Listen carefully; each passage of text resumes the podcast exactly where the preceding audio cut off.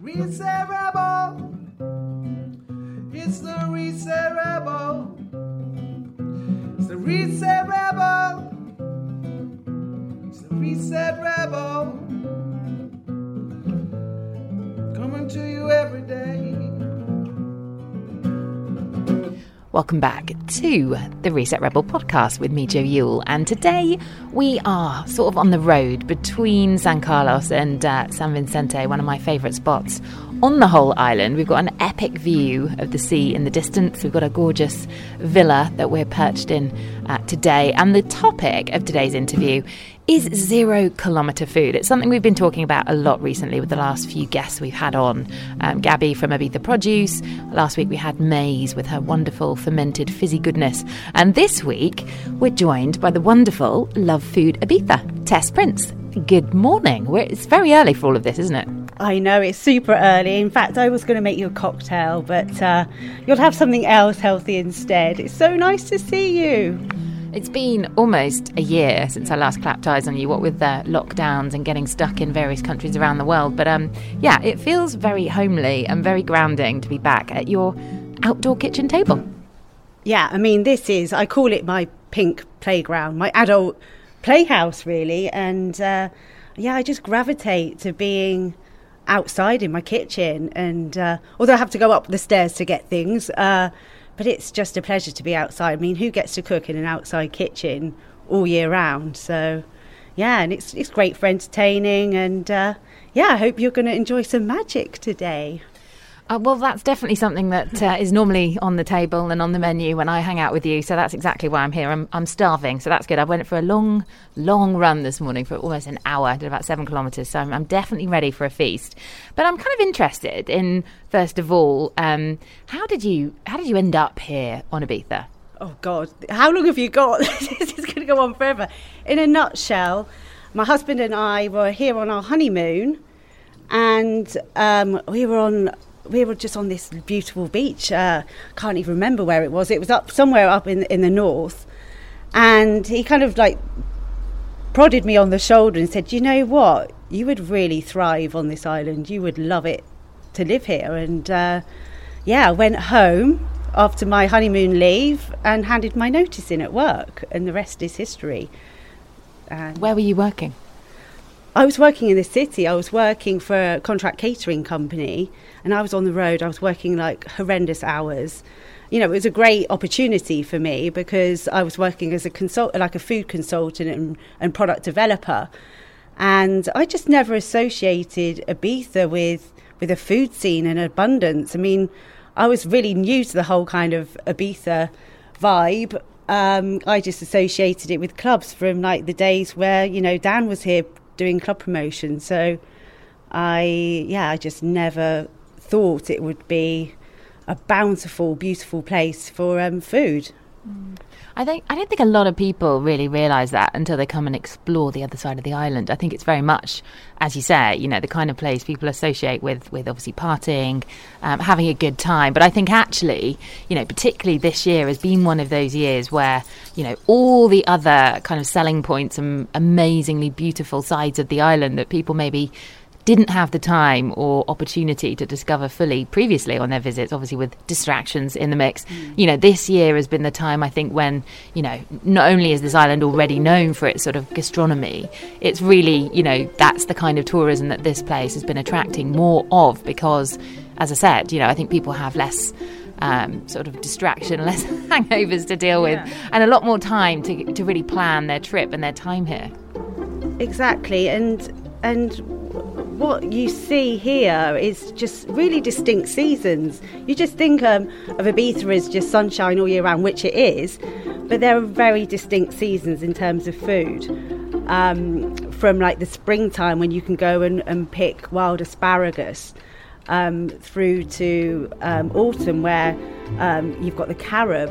You know, it's free chocolate growing in the trees. I mean, that's why I signed up to live here. I was like, "What's that dangling uh, like brown thing in the trees?" Oh yeah, uh, that's carob. Uh, okay, and uh, yeah, so I'm going to do some stuff with carob later. So yeah, and, you know the figs. it, pomegranates, quince, persimmons. These are all the autumn fruits now, and I literally just go on dog walks, and I, some of them I grow in the garden. But um, when I'm dog walking and go through like fruit orchards and the food like generally it's just going to waste it's dropping on the floor and, and, you know i'm there i call it i don't call it scrum i call it scrumping rather than foraging but um, yeah the, the farmers know me now so yeah i fill up my pockets and come home and then you know cook up a storm I mean, I think Ibiza is definitely going through one of those phases right now where, you know, people here are struggling like they are everywhere else in the world to put food on the table. But I kind of feel like, you know, from what I've seen from what you've scrumped or foraged for us this morning, there is a big pile of goodies which I'm very excited to, to get my little face round. But I think, you know, it is that time where there is such an abundance of, of things that we can find for free uh, that don't cost the earth um, to go and buy from you know the various outlets i think it is quite a, an opportunity and an opportunist's world in some ways to go for a walk and see what you find. Even i have been finding places quite close to where i live um, to you know to get some lemons or some oranges or just things that are already on the floor actually uh, are very abundant. And exactly that. I mean also we, we talk you know because i cook on the yoga retreats we talk about the prana the life force in food and when it's like literally ripened in the tree and it's it's just bursting with nutrients, antioxidants, we should be eating seasonally to get the best for our bodies.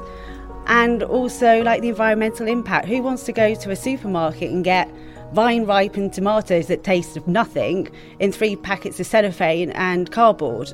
You know, it's a no brainer and you can you can certainly do that here. But I think a lot of people like worldwide are just really embracing seasonal food purely for the health benefits. You know, the Mediterranean diet is like deemed like one of the most exceptional diets on the planet. And here we are, able to have it. You know, I pinch myself every day. I think, you know, that's all very well and good, but, you know, none of that is any good to us without a magician like you to basically do the, the magical, wonderful, incredible, ridiculous things that you do do with food, which I can't wait to get into shortly. But I am interested. You know, you've talked about the health benefits of zero kilometre food and the nutrients and the kind of, you know, the fact that it hasn't obviously been interfered with pesti- pesticides when you basically go out for a wander and you find something fabulous. Got these wonderful wind chimes in the background that people can probably just. Uh, here tinkling away. Um, but you know, where are your favourite farms to actually, when you're not out, obviously finding things for free on the floor of the forest? What, you know, where do you go to get your ecological, organic box every week? Okay, so it's various places. I, I mean, I love Terra Um, there's an amazing bio farm down in the south of the island, but locally I go to Viva Flor, and that's just round the corner from here. It's not walking distance, but not far off. And it's run by two amazing ladies, um, Rosa and Esmeralda. And basically, it started off um, as a collective. I think the mother used to grow, the great great grandmother used to grow flowers, and all the farmers used to swap. And it just became a local hub for, you know, exchanging fruit and vegetables. And it's just magical that it's it's displayed in such a cute and um, you know, uh, aesthetic way, like gingham tablecloths just with crates bursting with fruit, wheelbarrows full of pumpkins. Um, you can get all your fruits, nuts, and seeds, local eggs. You can get local honey, local olive oil. Um, there are no pr- price tags on anything; they just weigh it at the ca- at the counter, and you, you, just know that it's just fresh from the land. It's got the the brown Ibiza soil on it, so. Yeah. It is that moment in time, I think, to start really supporting local because, um, you know, when you look at the high streets um, in the towns around Ibiza right now, there's a lot of, you know, a lot of things are closing down. A lot of things are really struggling. And it's not that moment, I think, in the run up to Christmas, particularly to, you know, to open up Amazon and start buying stuff online. It's really the time when we have got to stop going to Eroski and Mercadona and actually, you know, back our local people in the kind of, you know, local farm sort of traditions. Yeah, and also I'm finding that other friends, um, we're swapping our own produce between friends. People are now like growing their own veg or even like having like a little herb garden, and it, the, the, the news travels when, like, for instance, last year I, I brought some seeds back from Thailand and, and grew my own, like, Thai basil. And then I was swapping with my friends uh, lemons and chili peppers. And I think a lot of people are just feeling like nourished in their soul to be able to do that and, uh, yeah, have a go at growing your own. I think, you know, that's definitely the future, isn't it? I mean, to be able to be fully self sustained in your own home, that is kind of like the Ibiza dream, really. Because if you don't have to go um, and battle uh, the roads and the kind of the outdoor world at the moment, particularly with what we've just been through. I mean, how handy would it have been if you didn't even need to go out of the house and you had everything you needed growing in your own back garden? I mean, I can't actually do that because I don't have any outdoor space in that way. Apart you from a. I have got a big terrace. Yeah, but this is what I've been saying to lots of friends. Like, you can even like sprout your own mung beans. You can grow your own micro cresses, like within a few days. And yeah, my friend, my friends think I'm a bit of a nutter when I go around to their house with seeds and say, "Come on, get that, get that on some uh, cotton wool and start growing." Uh, but yeah, it's just uh, going back to those old school days of making egg and cress sandwiches. I really, really miss an egg and cress sandwich, actually, I have to say. I do miss a lot of things about English food, but I have to say, the things that I eat on this island have just so much more flavour. I mean, obviously, everyone has their comfort food they remember from their childhood. I would say, actually, an egg and cress sandwich is probably in at number one, along with um, a cheddar cheese with Branston pickle. That's probably in at number two. Honestly, egg and cress sandwich is my signature sandwich. And I have to admit this awful thing about salad cream. and then I thought, okay, I, I, have to keep my salad cream uh, addiction a little bit secret. And I've actually made my own salad cream and put it in a Kilner jar because I, I was too embarrassed about the fridge opening and my friend seeing salad cream in my fridge. Um, but yeah, so yeah, egg and cress with homemade salad cream. I will make that for you one day. I'm glad you fessed up to that. That's brilliant because I honestly I grew up on salad cream. I must have gone through blooming litres of the stuff in my childhood. I absolutely it's got to be a lot of sugar in it, of course. Where are you actually buying that?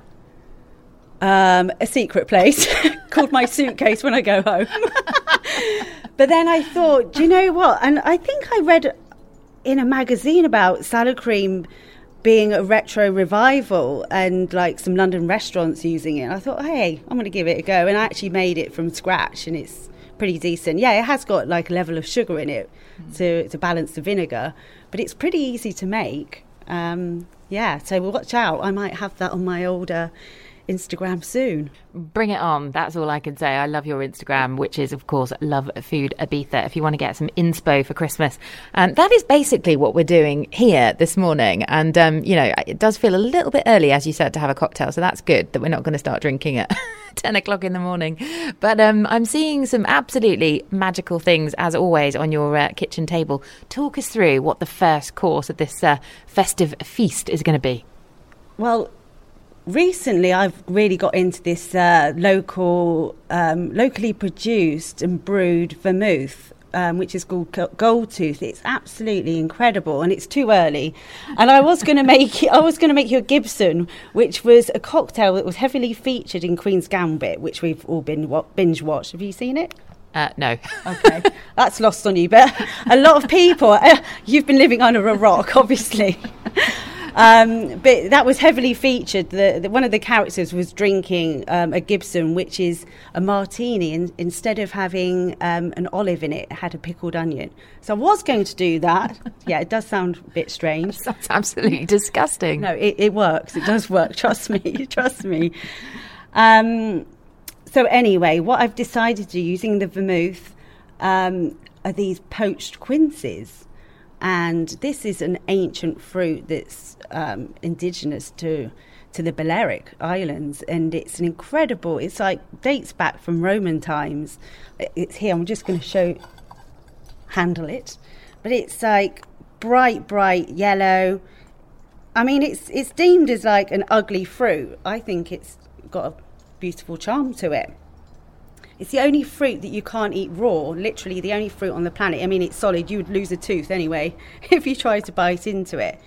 So it does need a level of cooking. So I've poached the quince in the vermouth um, star anise, bay leaves from my garden, and cinnamon. And it's just a beautiful flavour. And I've made a labneh with um, with vanilla pod and a bit of orange, and then we're going to put this amazing brittle on the top, which is um, a, an Ibiza almond brittle with pistachios. I think we should tuck in, shouldn't we?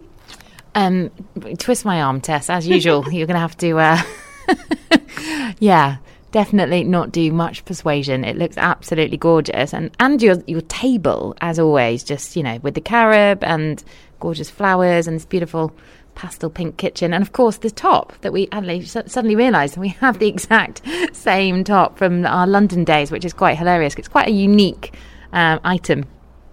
I mean, literally, it's 20 years old. This top is, it's like, there's, there's whole, I've stitched it up so many times. And it just goes to show I will spend more money on props and like a little bit of vintage uh, crockery, cutlery. And yeah, so I'm in threadbare clothes. Hope, hopefully, my husband will be listening to this. but I think you know that's uh, you know another massive, massive thing these days is not just the food. It's you know it's it's becoming more conscious in all departments, and I think.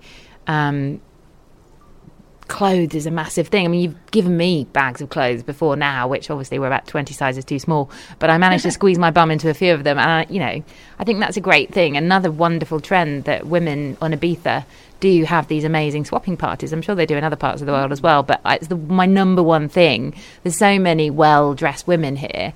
And there's not actually a lot of really great shops. So, a lot of the really greatly dressed women I would say, you know, bring those clothes in from all around Europe. So I kind of think that's a cool thing to do. In, if you know, if you haven't got buckets of money right now to actually have a little swap shop party, obviously from a distance, if that's possible, um, in your garden outside. Um, but you know, I think it's a great, great thing. So it was quite funny when I turned up and you were actually wearing the exact same top that I used to wear when I worked at BBC Six Music. It was my kind of going to interview a band top because I thought it was pretty cool. And you know, you're obviously really cool if you're wearing it too. it's got it's got an edge, hasn't it? Oh yeah, I've just I think the Ibiza wardrobe, that's what's so fantastic. Year after year, I backpack in the winter. I put all my summer clothes away, backpack them, bring them out the next year. Can I get rid of that dress? No, um, because the Ibiza wardrobe, it's just you can wear anything. I mean, I do go back to England sometimes in my Ibiza clothes, and people look like they're going to lock me up but uh, or take a picture of me.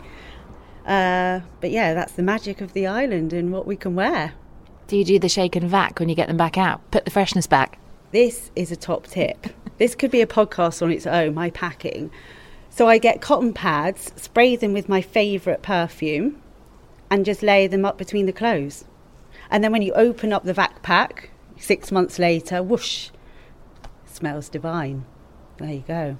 That's a very, very good idea. See, this podcast isn't just about food, it's about all manner of wonderful women's things. I feel like I'm sort of sitting in the WI masterclass here. You're just about to break out your incredible, divine, festive goodies. We haven't even had a drink, and I'm feeling quite tipsy on just being in your company. Well, no, oh God, I've got my kombucha here, and honestly, I I lifted the lid, and, and lovely Maze, who gave me the SCOBY last week, she said it can get like a bit fizzy, and yeah, she said you have to burp it. I've never heard of that expression. It's a bit like a baby. Yes.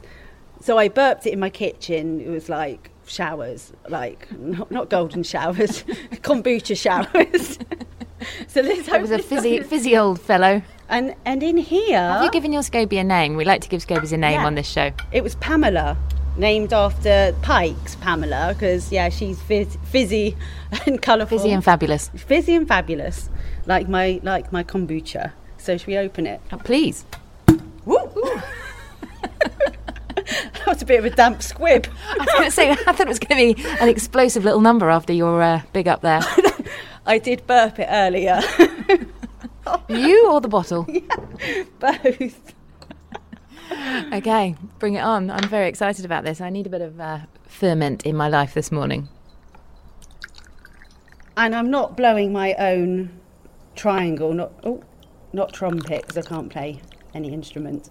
But I have to say, this is pretty epic stuff, and I flavoured it with guava. And you just really can't believe that guava is available on this island. It's another treasure from my dog walk. And it's on this particular lane and I've been walking past and I'm getting this heady aroma of like tropical fruit and then I look down on the floor and it's just all in the soil dropped from the trees. So yeah hey presto I pick it up and stuff my, stuff it in my pocket.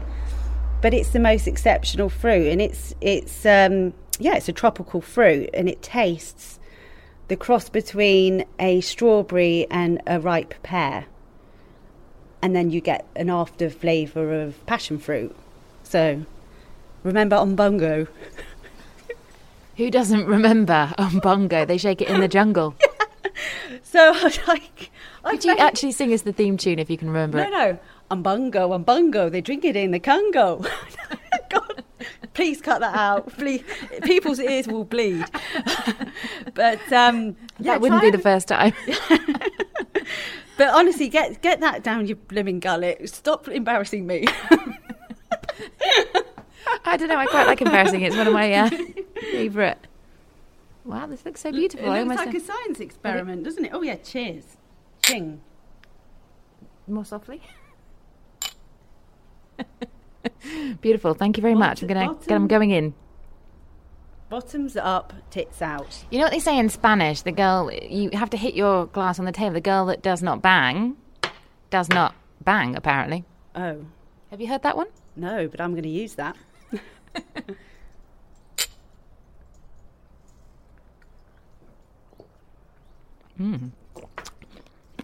Mm, with a little chewy pomegranate punch at the end. Mm.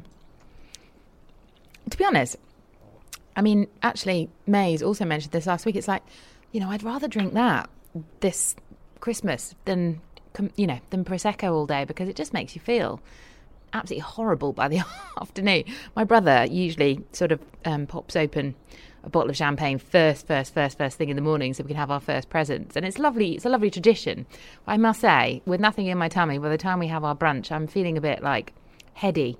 And I think actually my top tip, which I'm going to share right now, is that I'm, I think I'm going to drink kombucha in the morning on Christmas Day this year. And I'm not spending it with my family for the first time ever. And um, yeah, I think I'm going kombucha on Christmas morning this year. And um, not going to start drinking, if at all, but definitely not that early. I mean, that's detox to retox, or re- is it retox to detox? To have that on an empty tummy is like one of the best things you can have, and uh, almost like because it's got a level of alcohol, like marginal because of the fermentation process. I had a friend that she said, "I, I feel actually tipsy on the kombucha." Um, so you you can get that, and because it's got that natural effervescence, that fizz, um, it's just a delightful drink, isn't it? Um, Is she a massive lightweight like you? yes, yes, she is. We've got into a few scrapes, definitely. No way. I don't believe you. anyway, yes, bottoms up. Yeah. That's really, really, really special. And um, I, Maze did actually give me some to take away last week, and I've, I've actually only just finished it a week later. I've just been having a little, yeah, a little chupito every morning, and that was also guava flavored. So there seems to be a running theme here, which is beautiful. It's almost like she's handed the guava baton into the into the next podcast episode. No, actually, that was when I met her. I took the guava to her to the fermentation workshop. So that this was a swap shop. So this is going back to she. I gave her the guavas. She gave me the SCOBY. You know, beautiful things happen. I think this is the future, particularly in these times where people just stop paying for stuff and just start swapping instead, because it's it's so much more joyful to actually share things, particularly as, as girls on this island. I think the women here are just so lovely, the connections that can be made through shared passions and interests. Obviously, you two with your wonderful fermentation, but I think there's just, you know, a lot of female love on this island somehow, with a lot of girls getting together and, you know, becoming stronger as a team of, of women. And, um, you know, even with the kind of rally round for the Ibiza Food Bank at the moment that um, two women I know are doing has grown into something quite unbelievably massive because there are a lot of people struggling right now. And I'm sure there will be this Christmas. So if anyone wants to go and donate to the Ibiza Food Bank, that would be a really, really, really lovely thing. Um, that we would love it. Um, instead of donating to this podcast, like I normally mention the fact that we've got our Patreon account, then um, if you did want to go on there and donate something to that wonderful cause, that would be a marvellous thing. Okay, what's the first course? Let's get in. The, the, this is the quince, the quince with uh, the vermouth, and we've got the star anise, bay leaves from the garden, and cinnamon, and fresh vanilla pods. And it's been simmering away, and it will be sticky and delicious. Sticky and delicious. Well, what more can we? Uh, I don't think I can add anything to that one. I do. I come out with the worst adjective sometimes, and uh, yeah, the double entendres uh, just keep flowing. That is the only reason I came to your house. Oh, dear, I think we're drunk on the booch.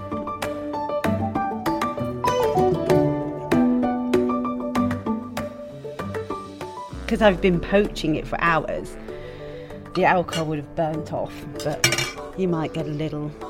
That's Little probably a good thing at, at 10 o'clock in the morning. And then this is the creamy Labneh, which I'm pretty obsessed with making at the moment. And and then this is the Ibiza almond pistachio nut brittle. So it's always nice when I'm doing like poached fruits. I think it needs that little level of texture, so that will deliver a nice uh, crunch. And yeah, How do you make the Labneh? so I get a probiotic yogurt, and then um, I've got like a muslin bag. So if you're, uh, I actually bought it in Wild Beets. It's a nut soaking bag. Oh my god, I'm making myself laugh again. I'm trying to stay out of this one. It's not working. So yeah, you soak your. Usually, you soak your nuts in this bag. God. oh my god. Uh, okay, I'm, I'm blushing now. I don't think you are. I think this is standard practice for you. Um, yeah, so you put your probiotic yogurt in the bag and you strain it, and then you're left with like a thick, creamy. it's going terribly wrong. I've got hysterical. so then you're left with um, just like this thick, creamy, like natural yogurt, which has got like probiotic benefits.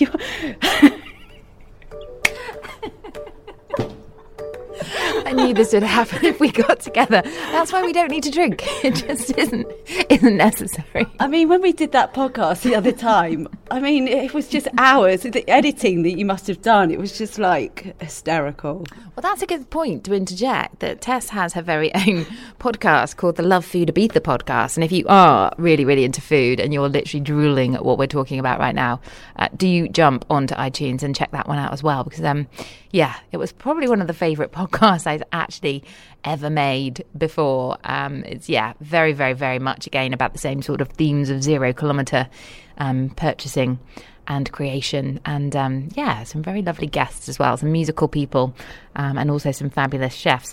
Okay, I'm actually going to press pause while we actually eat this marvelous food. I'm going to take a little nibble before we do take a little uh, intercourse break. The obligatory Oh wow, I'm going to have to take a photo. Of well, the most in- Instagrammable food on the island. Okay, we are going in. We've taken the photo. Instagram uh, is at the Reset Rebel. Go and check it out to see what delicious delights um, this quince is. I'm just going to try not to spill the vermouth sauce all over the microphone. One sec. Oh my god. oh my god. Mm. Seriously, that is quite outrageous. I don't even know where to begin. I thought it would be a lot sweeter than that. It is quite sweet, but it's um. Oh, it's just it's just gorgeous. Basically, I don't really know well what else I can add to that other than um, mm, fruity little number.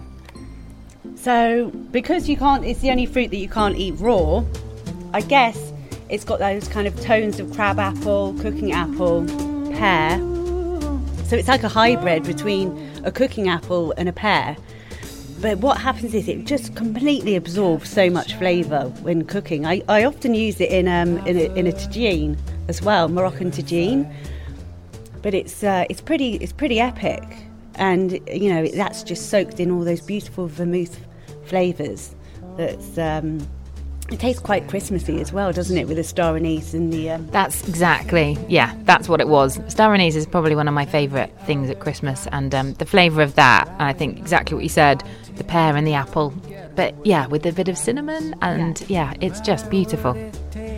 Well, are you going to cook it for Christmas? Oh, I'll have to do that recipe, and I'll be posting that on Love Food Ibiza. But I'm just going to whiz over here on Christmas morning and pick up the one that you made earlier. yeah. Isn't that how it works? Yeah, we'll have the kombucha shots, then we'll hit the vermouth, and then yeah, we'll we'll we'll tuck in. But uh, yeah. tell us a bit more about this vermouth because it's a new local brand that's kind of sprung up, isn't it? What's it called?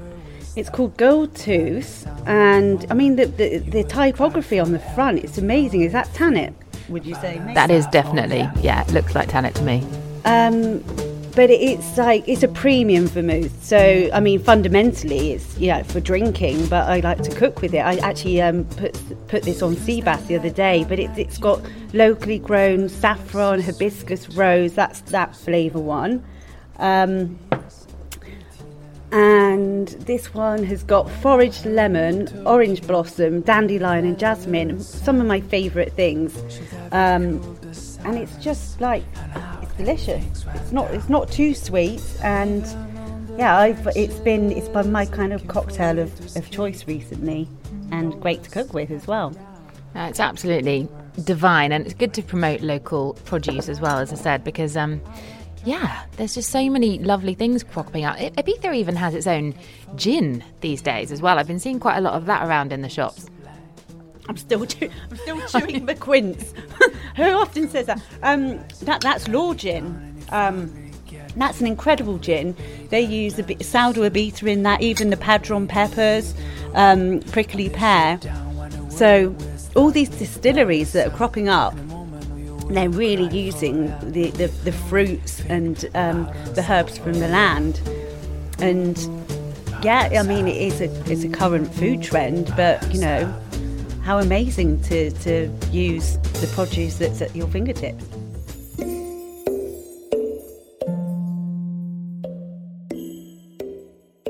So I'm just jumping on for a quick one, mid stuffing my face with the absolute culinary delights that Tess is feeding me today.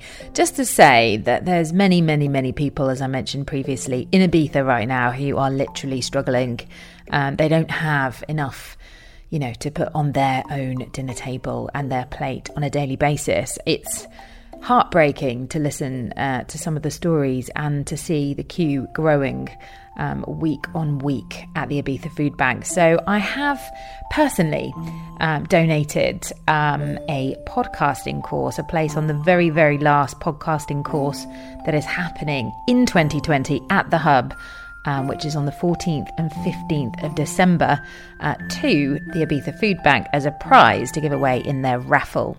So if you want to get a ticket for that, there's some unbelievable gifts and goodies that are being given away by the residents of the island um, to raise some money for the people this Christmas that are struggling, have been hit by the lack of work and general you know, nosedive that the economy has taken in all departments for many, many people across the lands. But if you are somebody who's not in that position and you really want to help somebody in Ibiza this Christmas, or maybe you live in Ibiza and you didn't know that this raffle was happening and you want to lay your hands on some gifts that maybe you can't actually afford, um, you know, it's a really great way to get some uh, good coaching or there's a million and one things on there. I've even donated a free private one to one yoga class because I also teach yoga as well. So I'm very excited to do um, a little something for someone this Christmas. I've given bags of clothes to the hub as well. I know that they're also collecting um, food items and warm winter clothes for the end of the year. So I am going to just um, mention again about that last, last podcasting course that's going to happen just before Christmas on the 14th and the 15th, if this has been the kind of year where you've just been, you know, on lockdown thinking, oh my God, you know, I really am full of these ideas, I've got this creativity, um, I really, really want to start my own podcast. I am doing one final session of two days of the Start Your Own podcast uh, course at the Hub. I'm really excited, and I'm just going to end this little. Uh, jump in with a few little snippets and bloopers of what happened on the last podcast course at the Hub uh, just a few short weeks ago with some of the absolute legends. this is hilarious. Uh, four of them, to be precise, that came on it. I'll leave you with this before we get back to Tess and her delicious, delicious food on this edition of the Christmas festive inspo uh, Reset Rebel to get you in the festive mood, which might feel for some of us like a little bit of a struggle this year. So we are here just to give you um, a little bit of cheer in your ear and see if we can uh, get you in the mood. Don't go away. You're on. What should we call God, I feel like a professional. Tell me when. When? Hang on. No. It's, you can hear like all the spit moving around in your mouth. It's so weird. We're back. It's the second season of the Ibiza Wedding Podcast, and this time we're going deeper, deep into the heart of Ibiza, the perfect. Destination. But is it? But it, it feels so. I don't know. Like it doesn't feel like it's me. Does it sound like me? Does it? See, there you go. If you inspire. Ah! Could that ed- be edited? I'd have to start again. Hit subscribe because you don't want to miss it. The Ibiza Wedding Podcast Season 2 starts January 2021. That's it. Day of Christmas, my true love gave to me. Nine ladies waiting, eight maids milking, seven swans must say, I mean, I've got a new rule now no more yerbas, um, because even though it's made from all the wonderful herbs of the island, there's just too much sugar in it. And every time I have it at the end of a meal in the evening, I actually cannot sleep for the rest of the night. It does something to me that really stimulates me. And I think it's because I don't really have any sugar in my diet. And then I have the dinner. And then I have the last final chupito that you're kind of, you know, rewarded with, like it's some sort of, you know, prized jewel that's brought out at the end of the meal. And then I have it, and then I just, that's it, game over. I know there's a reaction in my body that stops me from sleeping. So it's a sad thing because it's probably one of my favourite things about Ibiza is the Hierbas, but I've now made a very big decision that I will never ever drink it again. Unless it's for breakfast, because then I don't have to sleep. Yes. Uh, yeah, the, the sugar content is pretty off, the scale with, with the hierbas. Um, and although it's a digestive, it's, it's, it's, uh, it has got benefits to it for digestion. Yeah, I think it's just good to try something different, isn't it? So maybe they I think the other thing, mm, I'm also still chewing, is um, Cancel Dat. Oh, does yeah. the most unbelievable limoncello, which is made by the owner, Peter, who I'm actually hopefully getting on this podcast when he ever replies to my text messages because even though he's probably not a wellness expert, he's probably the exact opposite. Boy, has that man got a story to tell. I mean, I just think he's absolutely the most hilarious creature, sort of shuffling around the space and in the kitchen lately, um, making his his delicious boozy wares. But the other thing is, it's the same thing. If I have that limoncello, I cannot sleep, and I just know it's got to be the sugar. no offence to Peter, but there's been some like dodgy nights in that place. yeah, He definitely got raided one year, didn't he? I know that Yeah. happened. I mean, I actually interviewed him when I when I set up Love Food and I was doing some restaurant reviews on there. I, I was literally honoured to be able to interview Peter. What a character! I mean, he's got a bedroom in in the restaurant, and I'm sure he actually probably needs one of the amount of women he hits on on a nightly basis. After about 10 shots of limoncello, I always have at least two or three because he insists. And I think, well, I wonder what's in those and I wonder what would happen if my boyfriend wasn't here. I mean, I yeah, I said to him, God, this this bedroom's seen some action. He goes, Yeah. In the morning, there there are often men, women, chicken, and pigs. I'm like, oh my god, got a whole menagerie going on in there. Intriguing. Let's, let's not even go down that road. This is a this is a wholesome podcast at 10 o'clock in the morning. Only you, Tess, would bring, up what could what could possibly go wrong? And coming to see Tess from Love Food Ibiza at 10 a.m. on a Thursday morning. Um, I'm absolutely blown away by these flavours. Uh, once again, you have absolutely um, blown it out of the ballpark. And the last time I had the pleasure was um, probably about 18 months ago. It was July last summer when we did the um, plant based picnic podcast on Benirras Beach with um, some wonderful people. And my God, did I go away with a happy tummy that day. Um, and slightly tipsy, just to make a change. but um, I'm actually on a, a non-drinking um, yeah month at the moment as well. So I'm quite glad that you didn't try and coerce me into getting involved in um, having an actual vermouth. If it's if it's on the food, it's fine, right? Yeah, I mean that's simmering away, so the uh, the alcohol content is uh, gone. But yeah, it still makes you feel happy. Well, I'm definitely not going to get my straw up and uh, start sucking at the end of the plate. But um, no, that really was absolutely mm, divine. I um, yeah, you've inspired me. I'd like to make some of that on Christmas Day. So if people want to get the recipe for that, where where can they find it? I'm literally after this podcast going to sit down and write it up. So um, I'll be posting that in the next day or two. And I think what the beauty with that, because it's like now gone cold. I mean, that warm is delicious, but then that would be really epic on like overnight oats and having it the next day. Or you could make like um, I was thinking about using the rest and making a quince tarte tatin. Um, with that as well. So you can you can go indulgent or super healthy or super naughty. Which What do you mean the rest? I'm going to eat it. yeah, oh yeah, you can have a little doggy bag. No, there's a lot left over, but it's um yeah, it just looks yeah. Well, you make everything look beautiful, but um, it's good that you can think of you know other things to do with it as well because people often don't finish you know the things that they buy. Everyone goes bananas don't they? They just buy everything they can see when they're shopping for christmas days food. But i think you know there's so much left over and now is not you know the moment in time to be putting food in the bin. And you know when i used to cook on retreats as well back in the day people used to call me the the transformational chef because whatever had gone the day before, I would make it into something else, and I just I couldn't bring it, you know, couldn't bring myself to put things in the bin, um, and I quite enjoyed trying to think of something else to make with it that was kind of completely different, so it wasn't boring, obviously with a flavour of uh, you know the days gone by in it, but um, yeah, it was kind of almost like a challenge. I'm I'm really into uh, yeah. I often use the hashtag Love Food Hate Waste, and yeah, for instance, that I would even whiz that down and make that into a juice or a smoothie. I mean.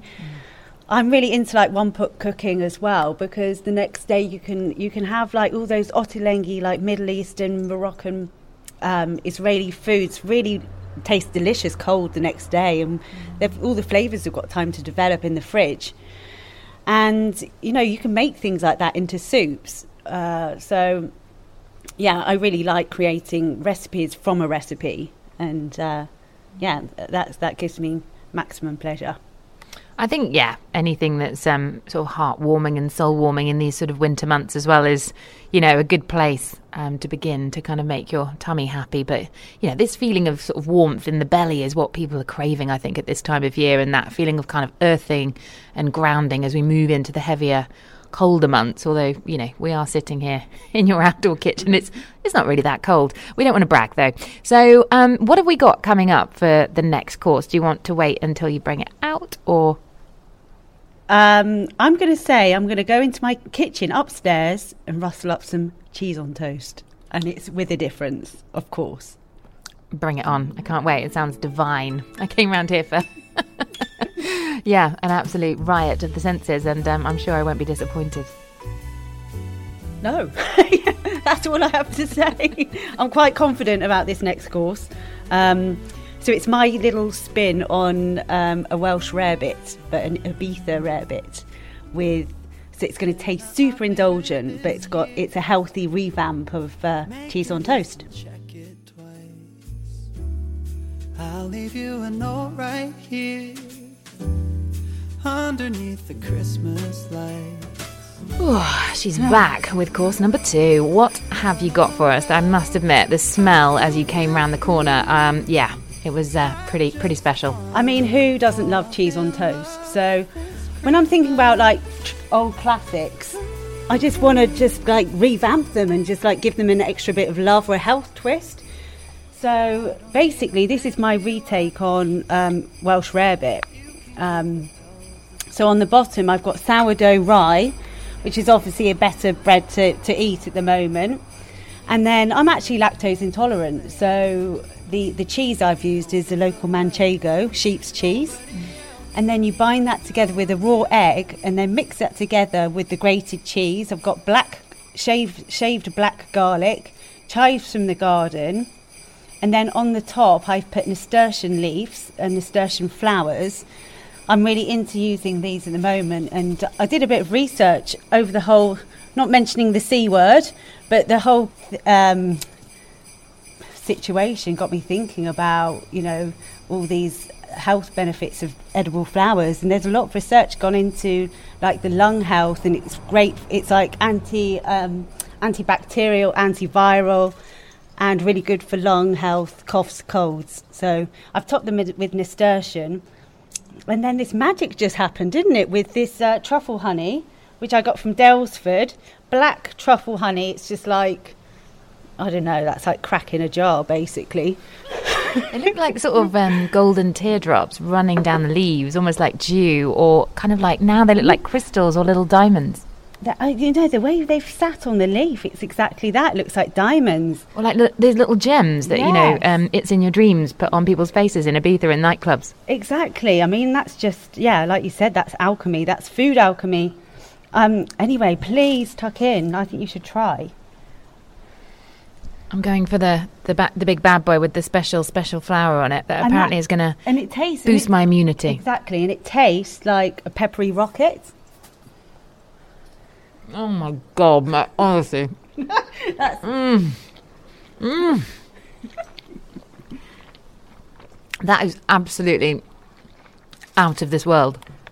Yeah, it's cheese and toast and some, isn't it? I mean, it's just got a lot of uh, different dimensions of flavour. It's the truffle. It's the absolute. I mean, I love truffle, but the egg and the cheese combination and the garlic, the black garlic. Oh my god! Sorry, my mouth's full. Yeah, think we. just um, yeah, just I love mixing up, like adding little, just like little trinkets of uh, of unexpected flavours, and uh, yeah, the black the black garlic is just epic with cheese. Where can you get black garlic from? Because I've only been learning a little bit about that from watching another good friend of mine who's a nutritionist, Angela Walker's uh, feed on Instagram. Feed yourself smarter, she's called, and she's been talking a lot about black garlic recently. A lot of the health food shops sell it. And it's got a really long um, shelf life because it's um, like you usually get it in a, like a little tub, and it's already peeled and um, it's fermented, so you can just shave it, and yeah, it's it's almost got a truffly quality to it. anything with truffle in it really is good in my book. It's um, one of my favourite things. And actually, the guys at the um, Cinema Paradiso, the outdoor cinema, they said bring cinemas to your home. I'm doing a lot of advertising on this show in inadvertently, but they do do truffle popcorn, which is like the mm. most incredible thing when they put a little bit of truffle on your popcorn. Oh my God, that could be another Christmas thing. When you sit down with all those Christmas movies over the Christmas period, get yourself a little bit of truffle oil and put that on your popcorn. Oh my God. Yeah, I mean there are so many applications for it. Yeah, Joe's Joe's tucking into another one. Just I got the just mic in my it. face. I mean, the, the, the, the, the local Sal de Ibiza, um, the crisps, they do a truffle crisp, which are just really decadent. It's like the best kettle chip with, with truffle. Yeah, so I would really highly recommend getting um, black truffle into your, no, black garlic into your pantry. And um, yeah, truffle honey is just epic for a cheese board. Yeah. I did. Where did you actually get that from precisely? Because I definitely need to go and invest in some of that for my Christmas uh, my Christmas table. I'm so sorry with the crunching in my mouth. Um, that came from Daylesford Farm in um, in the Cotswolds. Yeah. I mean, so honestly, another thing, another thing that I smuggled into my suitcase. It's so funny. It's always food. so I was like a truffle honey peddler, and I um, I gave some to um, Paul Reynolds as well, and he just recently finished it, and he was like sent me a message going, "I'm weeping. It's a really sad day in the Reynolds household. My truffle honey's gone." So yeah, I, I actually um, brought back three jars of it.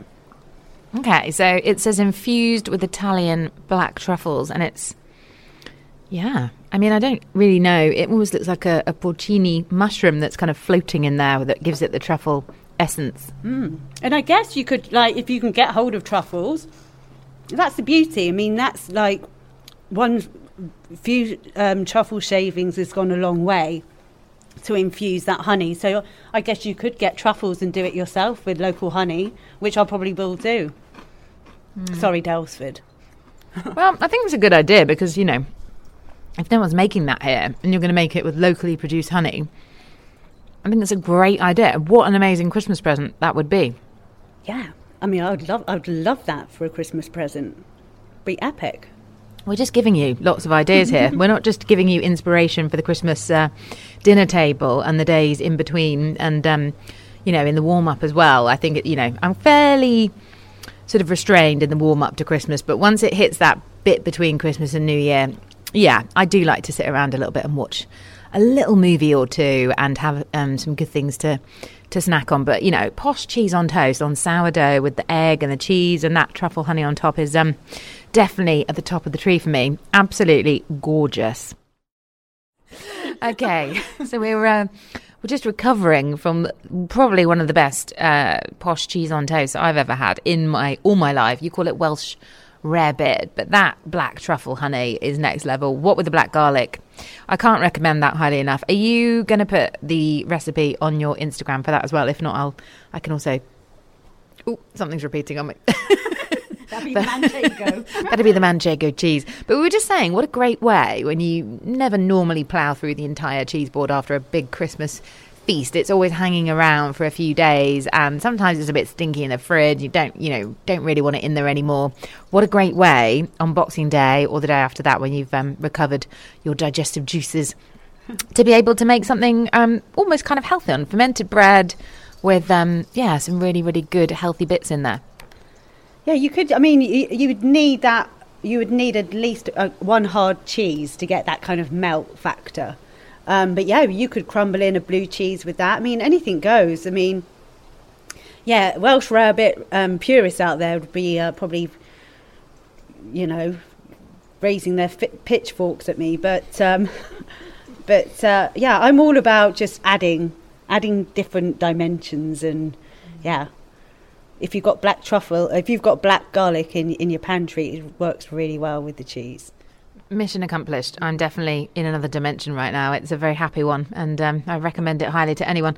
So let's just go back to these edible flowers quickly. So No, that's an edible. So it's a plant, and it grows like wild in Ibiza. And was like, it's not. It's not a, a weed, but it does grow wild here.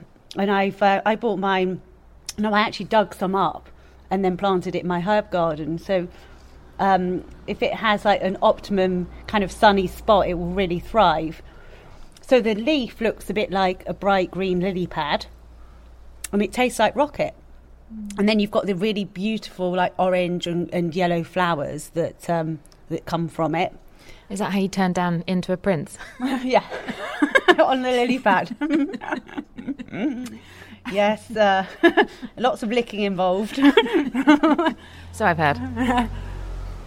Uh, yeah, so yeah, I mean, a lot of people. I I've been using edible flowers from from day dot of, of cooking, from when I um, was uh, doing a bit of Duke of Edinburgh uh, and uh, baking on there, and using wild flowers. So it's it's become like on trend. But then if they've actually got a health benefit, uh, to have that as an addition to your to your dish is it's just something quite tremendous. Tess, it- it's very apparent, and we, you know, we talked about this on your uh, your your own podcast when um, when I was chatting to you on there. But it's you know, it's so obvious that you just love food. So you are named perfectly because you are. It's so clear from the way you present things and all the flavors and the research and the love of the ingredients that you put in. But you know, what was it that actually first got you into kind of making food, and why did you kind of choose to make that your actual career? Because you said you were even working all hours back in the city for a catering firm, and I mean, no one puts in the kind of slog. There's nothing glamorous like you make it look ridiculously glamorous to be a chef but i know firsthand from doing it for about two years when i first got here as well as teaching yoga um, as much as i humanly possibly could but i did do a bit of cooking as well to just to make ends meet and I loved it but I mean I wasn't a patch on any of this and it was really hard work so you know what was it that kind of you know kept you in this little bubble of um, culinary beauty for so long? I mean, I, I mean, in joke, I've I held a pastry brush before a pencil. I mean, I was literally four years old, and my grandfather made some steps up to the uh, uh, on the kitchen in the kitchen so I could stand next to mum. And mum and dad, you know, being in the eighties, it was a big dinner party culture. So at the weekends, they would all swap and go to each other's houses, and I'd be there up at the work surface making jam tarts and yeah, I, I throughout all my school life, really into home economics, and always my mum actually pimped me out when I was 12 years old to cook for a friend's uh, 40th birthday party. I was I was cooking roast dinners for my friends' parents at weekends, and just yeah, always always cooking. And you know, with, with being a chef, you can never stop learning. You know, a lot of people out there have got chefy egos, but yeah, for me, there's no ego in the kitchen. It's like celebrating the ingredients. Let the ingredients talk, you know, do the talking. But then if you can marry, um, you know, certain ingredients together, then the alchemy and the magic happens. And then that just spurs me on every every day. And just walking out in nature and seeing like uh, the produce growing and, and, and the wild produce and the forage produce. And there are so many inspirational people out there, particularly women in food that I follow. Like on my Instagram, we all support one another. And yeah, and another key reason is like the nurturing that comes with cooking. I don't have children, but when I can nurture friends and family and my husband through food, then I'm in my happy place. And when I cook on the yoga retreats with Trish, and a few days in, uh, the women are just like, I can't believe how good I feel. I was panicking about not eating meat. I was panicking about not having gluten and sugar, and them coming to the end of the week and just just feeling incredibly happy and nourished. So, yeah. You've got black truffle honey as a secret weapon. That's all you need. you don't need think- sugar. yeah, I've always got a little bit of local honey up my sleeve. But yeah, but if, when I'm cooking for for the vegan community, I can't use the honey, and that's another thing that I I find really quite difficult because like nature and bees, it's like paramount paramount to the life, the cy- cycle of life. Yeah, so I, I can I can see that that uh, yeah, mass produced honey is like an awful thing, but uh, yeah. Have you been to the bee project on Ibiza? There's a farm that are actually cultivating their own bees, and they're kind to trying to really look after the bee heritage and the kind of community of bees that exists here. Because a lot of the farmers were sort of saying that the kind of produce they were growing wasn't growing in the same way it does when they've lived elsewhere, and then they came here and they were like, "What is it that's not happening that makes?" You know these veggies look the way they normally do, and then they suddenly realize that it was, you know, the fact that the bee is not coming along along to pollinate them, the flower that's above the ground.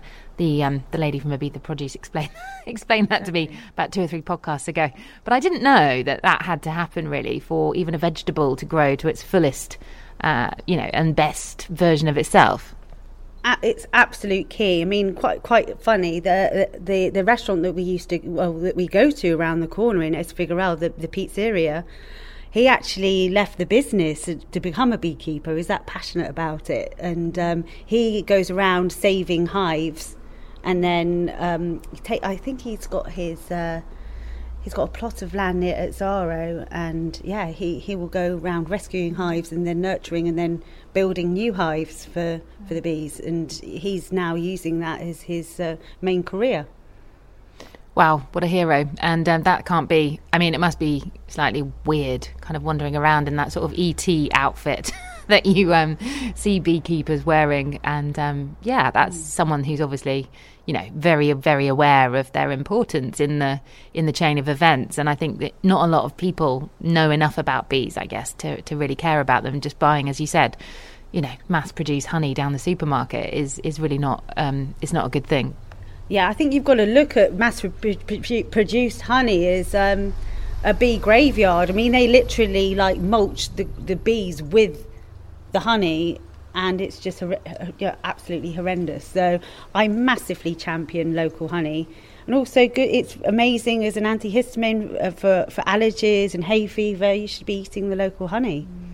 Well, you heard that first on the uh, the Reset Rebel podcast. Get your um yeah, get your local farm produced honey for Christmas. So what is for our final pièce de la résistance? I can see it and it looks absolutely spectacular.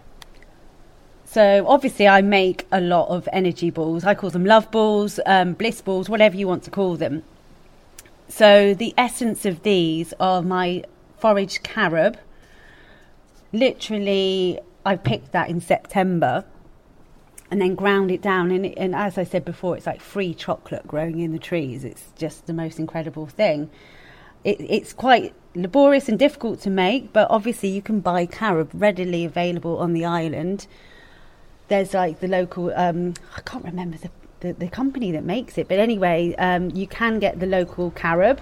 And back home or in the UK or anywhere around the world, you can get carob from health food shops. And there's so many health benefits as an antioxidant. It's it's level with um, raw cacao, and um, in fact, don't quote me. I think it's got equal benefits as, as cacao, if not more. And it tastes like chocolate, so you know, it's amazing. So together, I've used oranges from the garden and made them into bliss balls. And obviously, for the for the season ahead, they have been decorated to look like Christmas puddings. And I'm literally scattering pomegranates on anything that doesn't move at the moment. so, I look forward to that later. so I've got little um, jewels of pomegranate to look like, I guess, um, red currants, and little sprigs of um, oregano to look like holly leaves and then it's drizzled with a cashew cream with a little touch of amaretto. And yeah, so th- so the actual love balls themselves have got medjool dates in. They've got the cacao. They've got grated orange, um, nuts, uh, uh, almonds, and coconut, chia seeds. Just bags of goodness, but they taste like an indulgent truffle. So coconut is the only ingredient that's not local in there. Where do you get your coconuts from? Oh, Christ. Jamaica. now, I actually use the Frutas um, de Ibiza, the uh, you know the the the the, uh, the fruit supplier. So it's still a, it's it's local, but not from the island. But you just need that kind of little bit of sweetness in there. You could like take out the coconut, I guess.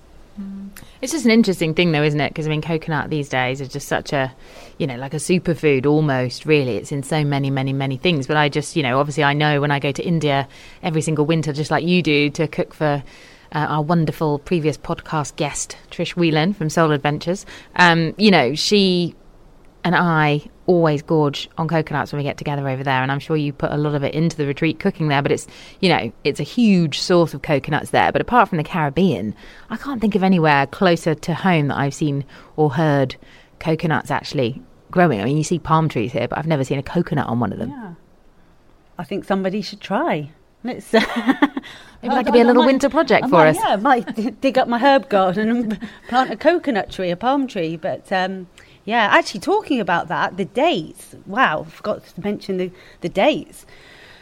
So I was again walking out in, in nature, and I was with my mum, and, and then all of a sudden there was like this sticky kind of looked like someone had emptied a packet of Medjool dates on, on the floor, and I was like, "What? What? What are these?" And my mum said, "That's um date, palm dates." And I look up, and they're growing in the palm trees, and this is on my local walk. So I go back, and I kind of shake, I, you know, shake the tree, and um, I, I I picked up loads of the fresh dates. And that was a taste sensation I've never experienced.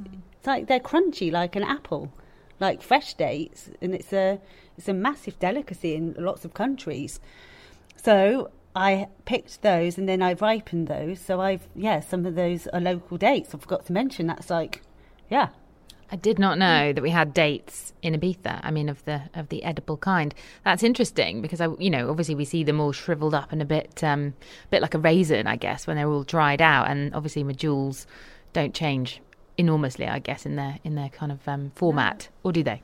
No, when when a date, so there's an optimum time of a, a date's freshness when you can eat it like a pear or an apple, and it's crunchy and it's it's quite solid and it's yellow. In in actual fact, now I've mentioned it, you'll see them like in, in late September in the soup in the supermarkets, not the supermarkets, but in the food, um, you know, fruit and veg markets around Ibiza. You'll see them on a long string, and when you eat them like that, it's just a completely different um, taste sensation. And then they will eventually ripen, and then they'll go through the next stages of going to the brown, sticky um, dates as we know. We're back to the sticky again. right, I think we should uh, move on to dessert before that uh, develops further in the wrong direction. These look absolutely divine. On my Christmas, on my Christmas vintage plate that comes out every year. So That's a beautiful thing. I think there's so many great places in England to kind of buy those vintage, um, wonderful kind of, you know, plates that your grandma used to give you when you were a kid. So um, I'm very much looking forward to trying. Okay, we're going into the Christmas pudding. Stand by.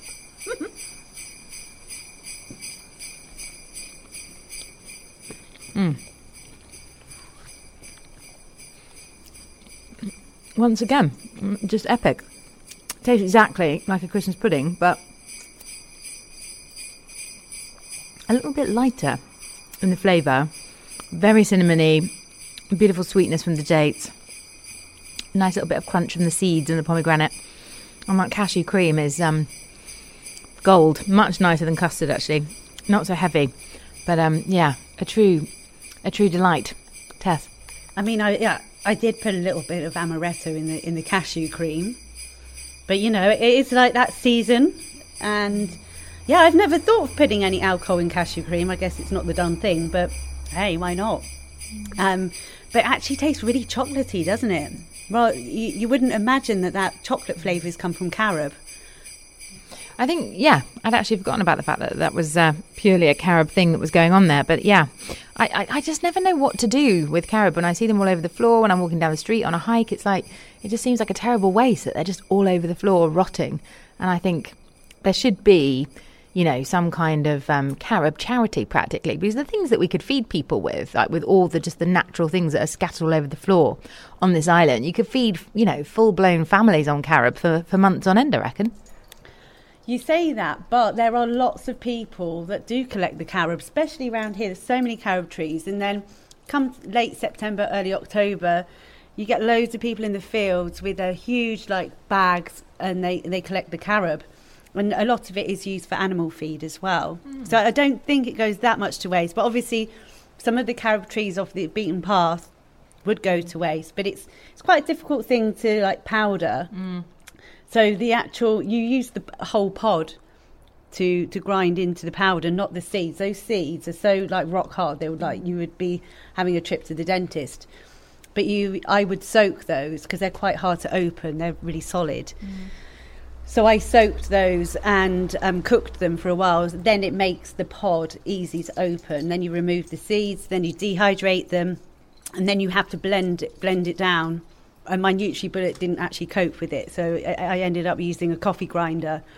So I, I I loved the process of making it, but as I said before, you could just go and buy some from health food shop or the local shops. But it's it's a really good thing to have in the pantry, and you can add them to any kind of cakes or smoothies or anything that you would use cacao in. In fact, I, I think you could do a carob um, ceremony instead of a cacao ceremony. That'd be quite interesting, wouldn't it?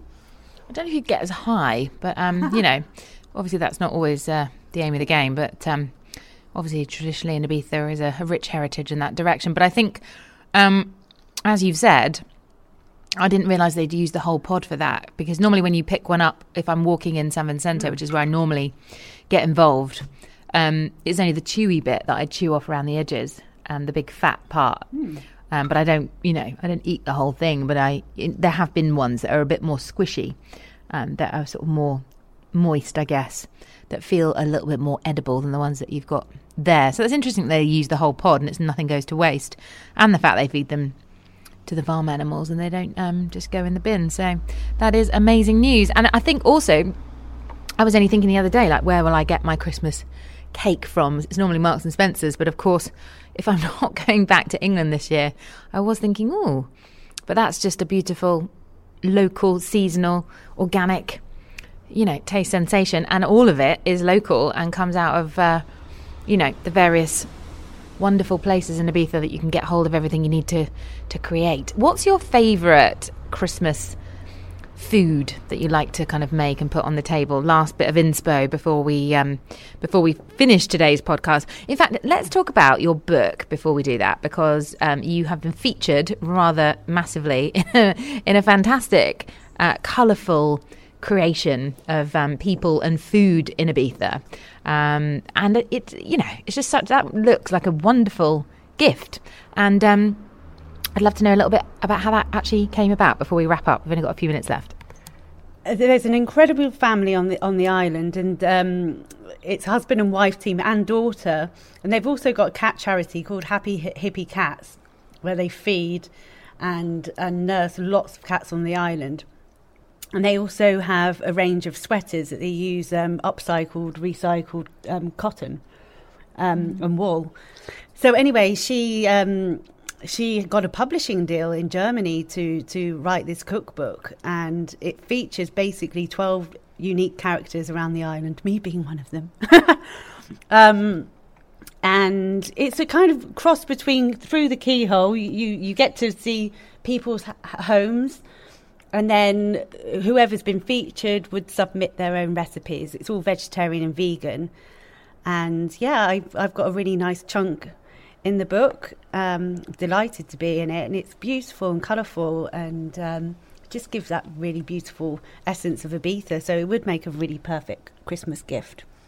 It does, yeah. It stands out on this wonderfully colourful table anyway, but it's got a very Ibiza stamp all over it in terms of um, just the general style of it. And I would definitely call you one of the colourful characters of Ibiza. So you should definitely, definitely be in there, and you are. So that's good.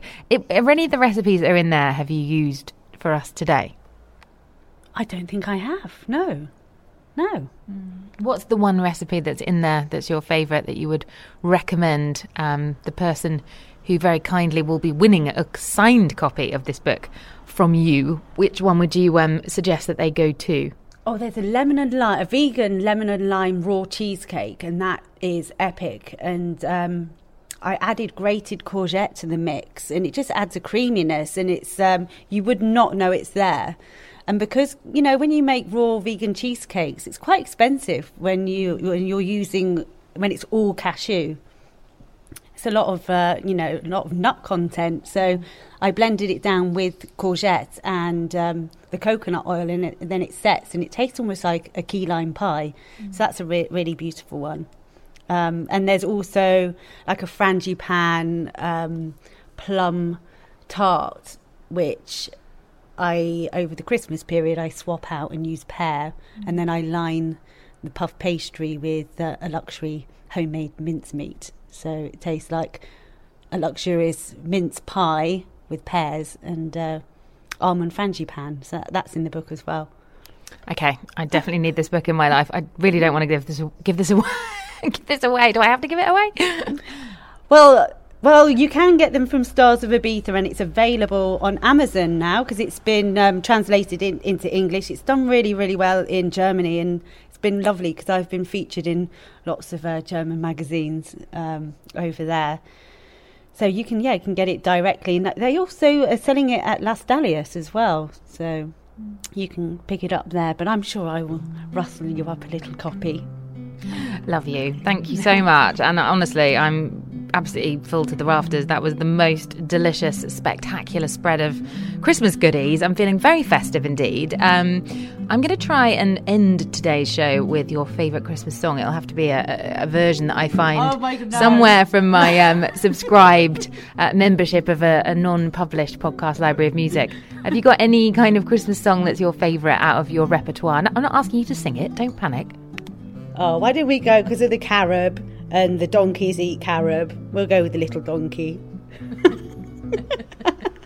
That feels very apt. Okay, you can have that. I'll try and see if I can find a non-published, non-recognizable version of Little Donkey, and if not, I'll, I'll perhaps have to call you up and get you to sing it to me down WhatsApp. Tess, You'll high on kombucha, darling. Tess, this has been the most delicious, delicious uh, podcast. I think I've, well, apart from your actual own series that I made for you and the wonderful uh, food that I got to eat on that particular show. But here on the Reset Rebel, this has been a, a true delight. And if anybody wants to get some tips and inspiration, they can um, write to us at just the good news please at gmail.com um, to win a copy of the book. But you cannot get that book for free unless you follow tess and at the reset rebel on instagram and she is love food ibiza. So if you just put a little heart on both of our instagram accounts and write to that email address just the good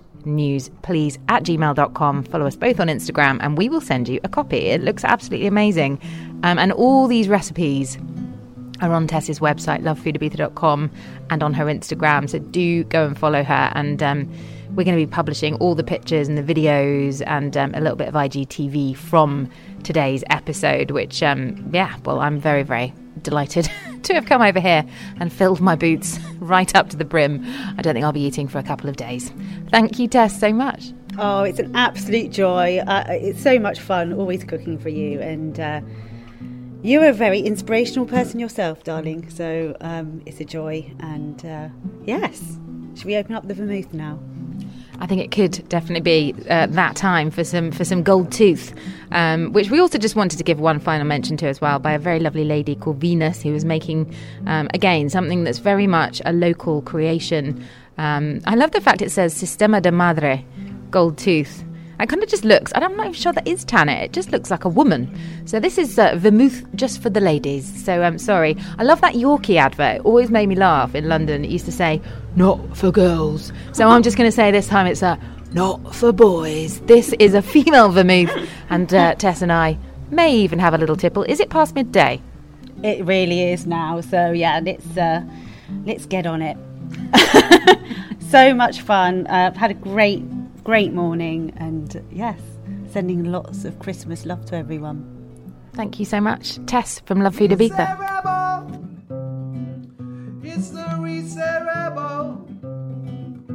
It's the Reset Rebel. It's the Reset Rebel.